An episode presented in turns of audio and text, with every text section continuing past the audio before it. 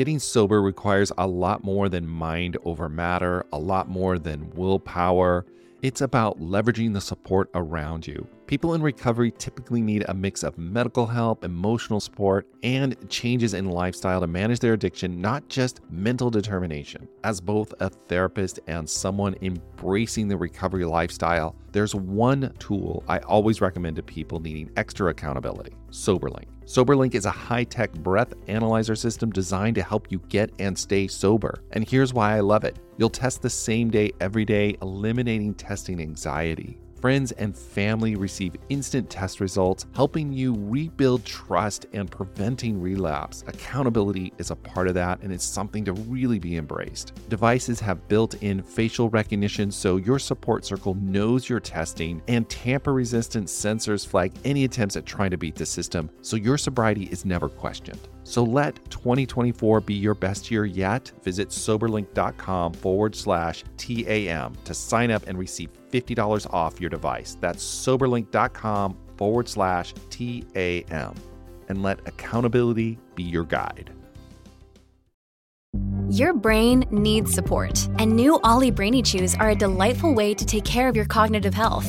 Made with scientifically backed ingredients like Thai ginger, L-theanine, and caffeine, Brainy Chews support healthy brain function and help you find your focus, stay chill, or get energized. Be kind to your mind and get these nootropic chews at ollie.com. That's O L L Y.com. These statements have not been evaluated by the Food and Drug Administration. This product is not intended to diagnose, treat, cure, or prevent any disease.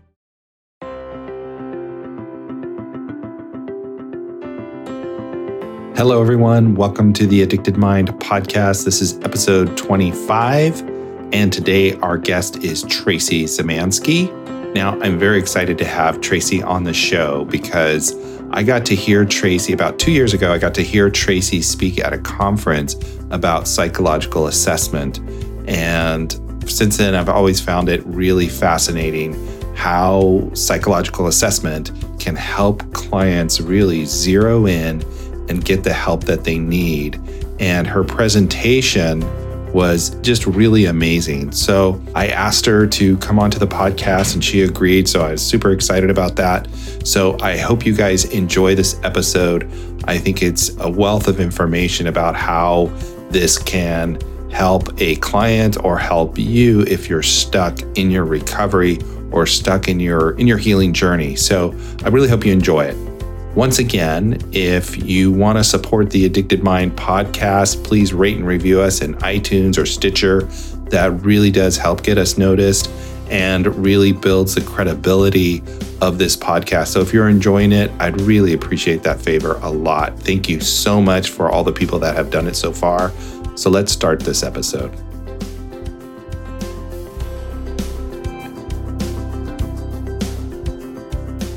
Hello, everyone. Welcome to the Addicted Mind podcast. I have a wonderful guest today. Her name is Tracy Zemansky, and she is going to talk about psychological assessment and what that means and, and how people can use that in their healing journey.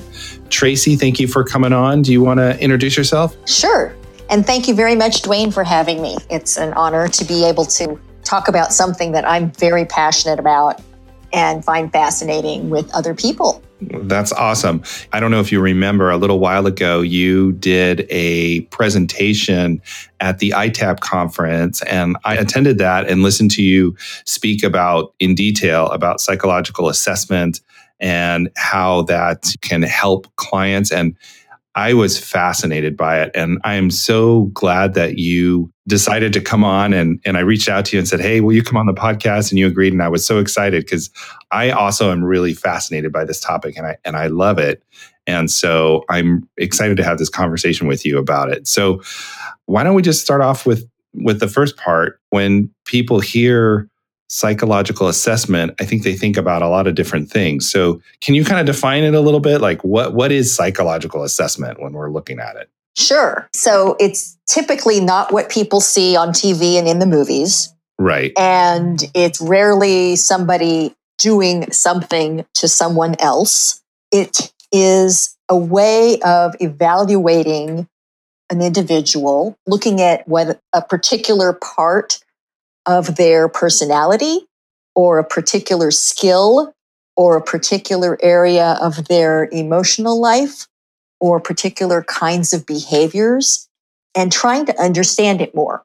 And we use psychological tests, interviews, questionnaires, behavioral observations, and sometimes what we call collateral interviews with people who know the person well to get as much information as we can about whatever the specific things we're looking for are, and to try to get underneath and tease out all the different elements that might pertain to, let's say, a person's depression or a person's compulsive addictive behaviors. Okay, so is it like um, what I hear you saying is kind of like a really detailed look using all of these tools to really get a, a detailed picture uh, of somebody? Is that would that be accurate? Exactly. I think of it as being a detective into someone's personality. Okay, that's a good way of looking at it. And so, what we use, especially when I'm working in a collaborative way, which means working as a team with the client, and if the client has a therapist, with their therapist, looking together and being curious together about certain concerns, sometimes problems, sometimes personality traits that may be getting in the way of getting what they want, or maybe they're not sure of what's getting in the way of they're getting their goals. And so together we can use these as tools to find out the answers to those questions and kind of help them find their way. So, like when I'm working with a client, and we've worked together before, so it's like working with a client, and sometimes I'll have a client that I'm working with, and they, it's kind of like we're stuck. We're not, they're not being able to maybe get long term sobriety, or they're not able to form the relationships they want. And a lot of times that's where I've come to you to be able to kind of help with that and get more detail. Right. If that makes sense. No, that makes total sense because when people are stuck, it's usually because there's some information that they don't have. It's not for lack of trying or wanting to get that information, but often said it's hard to understand the mind with the mind. So it's hard to see ourselves with our own eyes. And psychological testing actually helps us do that because we're able to get a different kind of a view, like looking in a three way mirror. Oh, I have a new angle that I wouldn't have been able to see before. Or looking in a microscope where you see something super close up, it looks very different than it does with your regular eye. Right. So even so for me as a therapist working with a client, there might not be there might be a piece of information that I'm missing that kind of keeps us both stuck. Yes. And then doing this kind of detailed psychological assessment may bring that to the surface so it can be dealt with. Is that kind of what you're saying? Yes. Usually that's the case because, particularly when clients are very motivated, so they want to get the answers, they're very upfront and involved with the testing and very honest. And it's very unusual in fact, I can't think of a time when I have not been able to get good answers. It may not be 100%, but good answers that are very practical and useful to that person and their therapist in this case in making whatever changes or understanding whatever it is they need to understand so that they can then make the kind of changes they want to make so that their life is the way they'd like it to be right? So getting that piece of information can be that key to like going oh now i now i see it or now i can make that change because i understand it. And before absolutely I, cu- I couldn't see it because i was in it. I don't know if that that's sense. That's absolutely the truth. Right right. Okay so i mean that definitely shows why it's why this can be so helpful. So for a lot of people what does this look like? Like someone comes into your office and when they're doing it, you know, they do go into therapy, right? They do talk therapy or cognitive behavioral therapy and they talk with a therapist. How is psychological assessment maybe a little different? So, when I'm doing assessment with a person, usually the first piece of the assessment is coming up with the assessment questions. It's really important because we're going to choose the tests that we want to use with this person based on the questions they have. So if somebody has questions about, let's say, they have difficulty forming intimate relationships, they always seem to choose the people who are unavailable, or they always choose people who are demeaning and devalue them, and they don't really understand why. The test that I might choose to use to look at that question would be very different than the tests I would choose to use if we're looking at somebody who says, Wow, I just cannot get sober, and I've had five 90 day chips, and what seems to be blocking me? Right, right. So those are two different angles, and we're going to pick the tests that are most appropriate for the questions the person has. So that's the first piece. The second piece is usually a pretty extensive interview. And I would interview a person maybe for between one and four hours, talking about all different things that might relate to the questions that they have. Right. right. Um, sometimes the questions will lead into other questions, but we try to stay as focused as we can. And based on the interview, then we'll set up either that time or another time for the client to come in and do testing. And again, I will pick the tests that are most appropriate for the questions they have. Some of them will be broad, some of them might be very narrowly focused. And the person will take the tests. Some of them are like Scantron kind of tests where you fill in the bubble true, false. Some of them might be similar with questions that are asked the person their opinion about their own personality. And they'll say, This happens to me never, not very often, pretty often, or very often, frequently. And answer those kind of questions. What? Other tests are more ambiguous and something like what most people know the Rorschach test, which is also called the ink blot test. Right. And that's a test where it's not so obvious what the test is actually looking for. And we observe how the person interacts with that kind of unknown. We call it a stimulus, where something they don't really understand, how do they interact with that when we ask them to do particular things? And so that like like doing like the Rorschach test or the ink blot test, mm-hmm. what you're looking at is more of how they respond to that. And that gives you information about absolutely like, how their brain thinks, what because how a person interacts in the room with the testing, it's a very structured setting. How they interact in the room with me is probably how they're going to interact in the world. Right. right when they're right. dealing with situations that either may be somewhat stressful or unknown and they're not quite sure how to manage it. So we get to look again, we're curious and apply what happens here in the room, combine that with the actual test data once they're all scored and reviewed. And then we have pretty good answers. Right. And I think a lot of like when you talk about the ink blot test, the Rorschach, a lot of people who I guess don't have experience or training in that kind of go, how can that give us any kind of information that's useful? I mean, I, can you kind of explain that process of how you kind of pull that information out? Because I think a lot of people, they look at that and go, that's like hocus pocus. Right. Well, all of the tests, most of the tests that we use are scored in a very systematic way.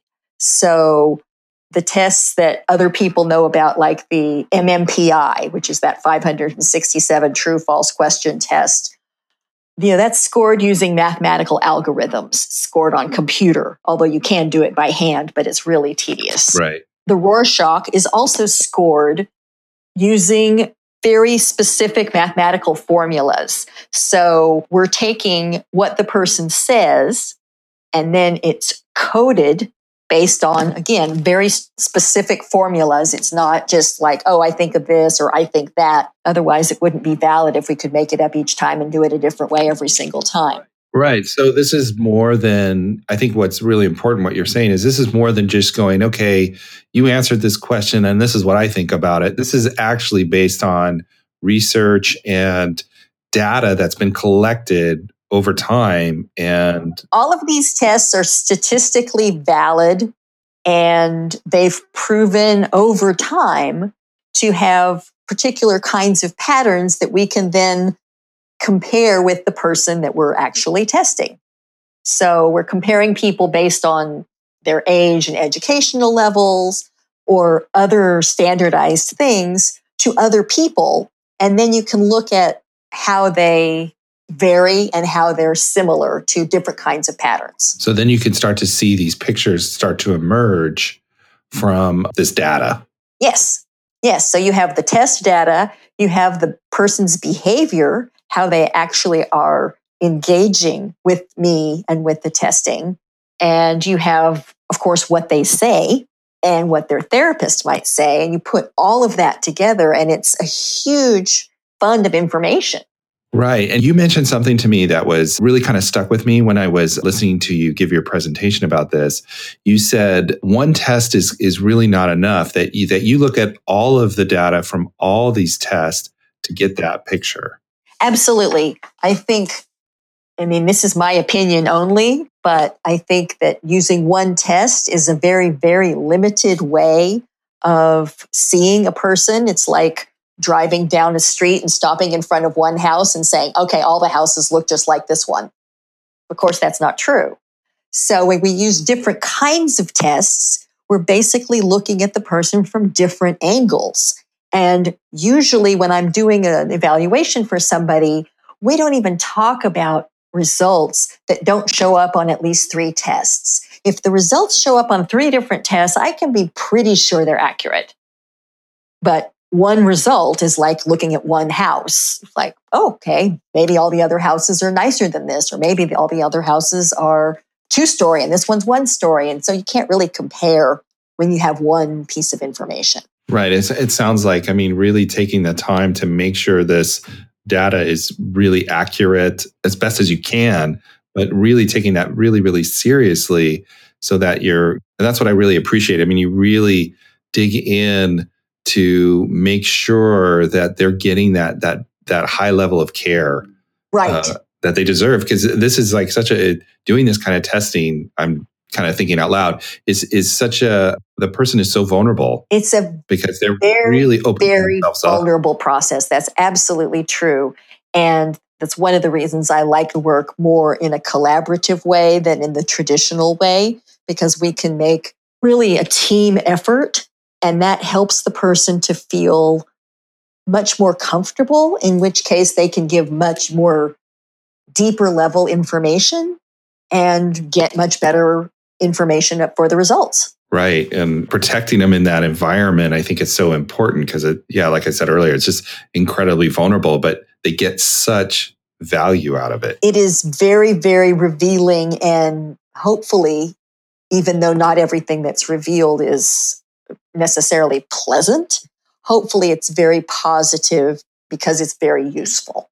Can you tell me a little bit about when you say oh, some of the information isn't pleasant? I imagine these tests can really give people information that maybe they're not ready to receive. I don't know if that that can happen. Absolutely. And so this is where my skill as a psychologist comes in.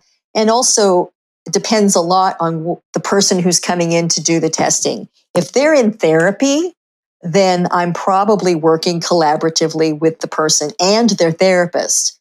So when I get the information, we look at this is one of the ways I was trained by Dr. Stephen Finn in collaborative therapeutic assessment. We look at the information we get in terms of the results in three levels. Level one is stuff the person already knows about themselves. So we can say, oh, this test showed this and this and this, and the person's most likely to nod their head and say, oh yeah, absolutely. That's that's exactly how I am. Right.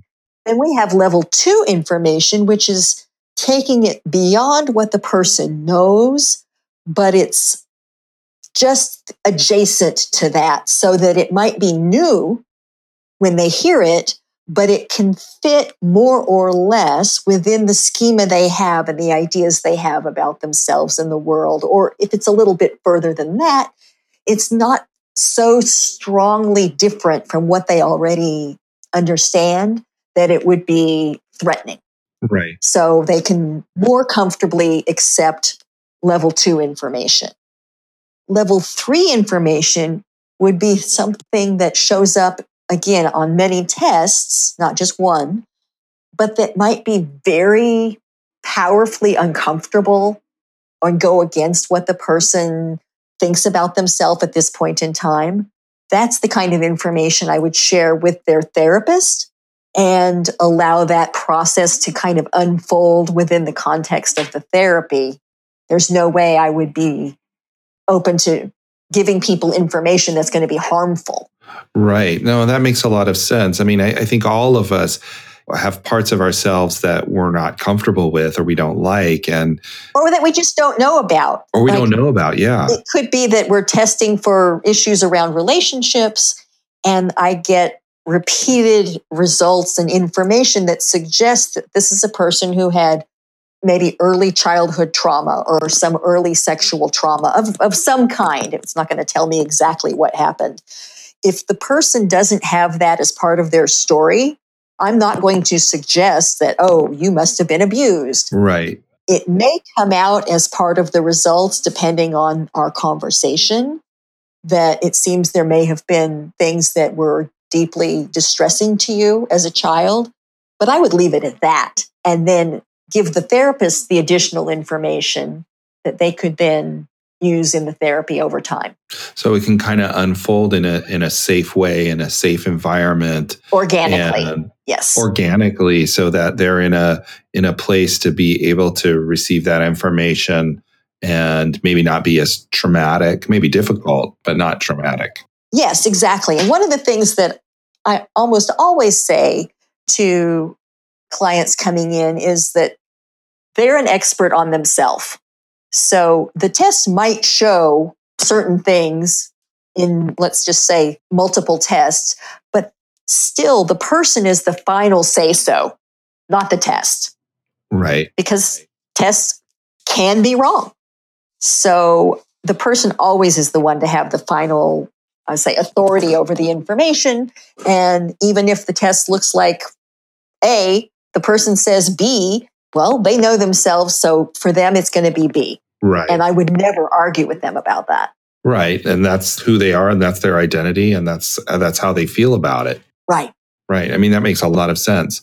So kind of going in another direction, what what would you say are the limits to psych testing? What can't they not do? I guess is the, is the question I'm asking. Well, so psychological testing can't predict the future in terms of, I can't say with 100% certainty, this person will never get sober, or this person will never have a relapse, or this person will never find a person that they truly love and want to be with. Right. I could never say that. Right. Testing couldn't say what caused something else in the past. So if a person has difficulty with relationships, tests would never be able to say, oh, you have difficulty with relationships because X, Y, and Z happened to you when you were growing up. Right, right. Okay. Tests can help us make links and give us connections to things, but they're not going to be able to predict with certainty or be clear with certainty about what caused things. There's certain kind of tests, a certain kind of questions that testing just isn't going to answer. I can't ask, I can't test for the question, why don't I believe in God? Or will I be happy if I get divorced? Or why am I gay? There's no psychological test that assesses for those kinds of things. So we have to, that's the first part of the process is making sure that the questions we're asking are questions that can actually be answered with psychological testing. Yeah, and I, I, like what you know at the beginning when you said really defining what the goals when the person comes in, what the goals are, what they're looking for, and really having that concrete. You know, I thought that was uh, really powerful because it really there's a purpose. You're not just coming in and we're just going to explore all this stuff. You you have a you have a you're you're coming for a reason. Yes, and each person's reasons are very specific to where they are in life and what their particular needs are. So there's all different ways of let's say, asking questions. Some of them, I'll give you a couple examples. Why did I use when I really wanted to be sober? Why does my temper go from zero to 100 pretty quickly, even if I tend to keep my feelings inside? Right, right. Do I have ADD or antisocial personality? Why do I have such a hard time sitting still? Right. Things like that are some examples of questions that we can answer. When someone comes in and and especially like when we're dealing with addiction, how can this test how can this like psychological assessment and testing help them specifically around addiction? Okay. In terms of working with people with addiction, a lot of times folks want to know what were some of the reasons behind their self destructive behavior, whether it's related to their childhood or cultural issues, family issues. A lot of times people want to look at their way they relate to other people. How come they have such difficulties relating in a quote unquote normal way? Or how can they relate without having to take some kind of medicine, meaning drugs or alcohol or something else to help them feel more at ease? How can they learn to connect with their emotions and express them effectively? Those are kinds of questions that people dealing with addiction often ask. And those are perfect questions for collaborative assessment because there's many different tests that can help us look at trauma, that can help us look at relationships, that can help us look at what are some of the underlying seeds of addictive behavior. Right. That's what I was kind of thinking when you were talking about this. It's like a person comes in with addiction. Usually, what I, what I see is most of the time there's that history there that kind of helps set them up. Mm-hmm. And sometimes that history, it's hard to see it all. It's hard to see the pieces. And it, it sounds like getting this psychological assessment can really help a person who's struggling kind of focus where do I need help? Like, what do I need to focus my treatment on so I can have like long term recovery? If that makes sense. I mean, that's what it. Right. That's what I see. Uh, really, I think part of this assessment is a really good way of clarifying and then maybe putting in some kind of reasonable order. What's the first step? because sometimes it can be really overwhelming. And there's no way any of us can do all of the things we need to do at once. Right. So, helping clarify which of these concerns seem to be getting in the way either right now or the most, or which of these concerns impacts all of the other concerns. So, let's just take example of some of the questions I just gave. Why does my temper go from zero to 100, even if I tend to hold in my feelings? Well, if this is a person that's constantly erupting and either acting it out or acting it in and being self destructive, that can easily get in the way of comfortable early sobriety. Makes it difficult to have a relationship with a sponsor, for example, if you keep yelling at him or her when they're upset you or withdrawing and clamming up and not talking. So that might be one of the first things to look at. And then you get in very practical sense with the therapist. What are some of the tools that will help me understand my anger and have some compassion towards it, not hate myself for it, because that's not helpful? And what are some of the tools that I can start to use to help me have more of a, a dimmer switch on the anger instead of an off and on. Right. It sounds like almost like if you do this kind of psychological assessment and get this kind of level of detail, it, it can really set out a roadmap of what you need to do to pursue the life you want, it, whatever that looks like in recovery. And it can show you all the roadblocks or a lot of them or point them out to you so that in a way it might even I wonder if it even speeds up the therapeutic process because now you're you're getting right to the to the point quicker, faster. Yes, it does speed up the therapeutic process. It's a very especially collaborative assessment where you're working as a team. It's a very powerful way for the person to feel seen. One of the men that helped train me in psychological assessment, Dr. Stephen Finn, wrote a book called in our client's shoes.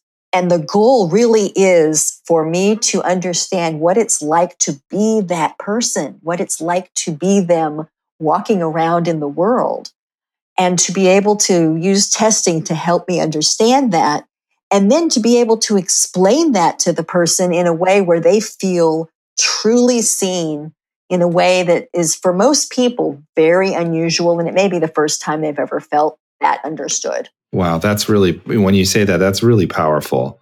I mean, I think that really kind of sums up this whole what you know what we've just been talking about in you know in this last 30 minutes is that really sums it up you know to be in their shoes and to be able to be heard and seen on such a deep level um, may in and of itself even be healing.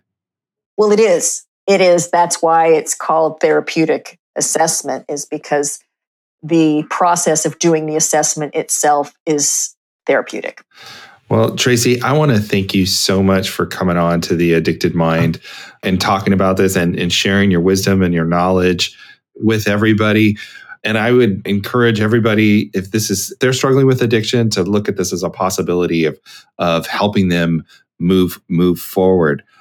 Question: How can people get more information about you or, or find you or well, my telephone number is 310 664 0454.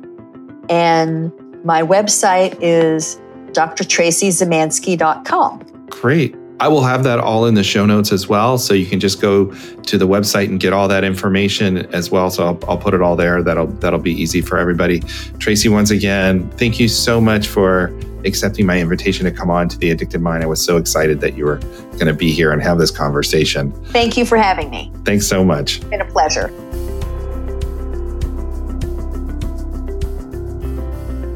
Once again, thank you for listening to the Addicted Mind podcast. The show notes will be at theaddictedmind.com forward slash 25. One more note I want to thank everybody who has reached out to me about the Addicted Mind podcast and how it has been helpful. I really appreciate that feedback. Makes me know that people are listening and getting a lot of value out of this endeavor that I'm doing. So if you want to leave a comment, please go to the website. You can do so. You can comment on an episode. I definitely appreciate that. I'd like to get that feedback.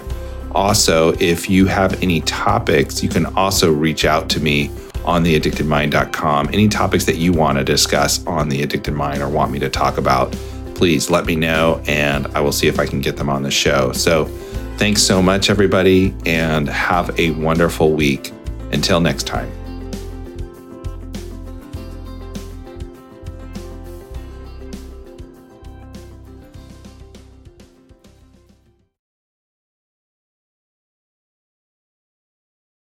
I'm Madeline, and I'm the host of the Happiest Sober podcast. I got sober in my 20s after a decade of gray area drinking, and the greatest plot twist of all time was realizing that alcohol, the thing that I thought made my life the most happy and fun and exciting, was actually the exact thing preventing me from living my happiest and best life. My mom is 40 years sober, and she joins me on my podcast very often. I like to call her my part time co host, and I also bring you solo episodes where I share my top tips, tricks, and mindset shifts in sobriety, and lots of how how to's for navigating all the things sober from weddings to parties to holidays to bachelorette parties to trips. I'm also joined by so many guests who come on and share their sober stories, and they're all so, so inspiring. I'm here to show you that life doesn't end when you quit drinking. In fact, it's very much the opposite. And no matter what your relationship was with alcohol, life can be the absolute happiest when you're sober. New episodes come out every Tuesday. You can listen to Happiest Sober podcast wherever you get your podcasts.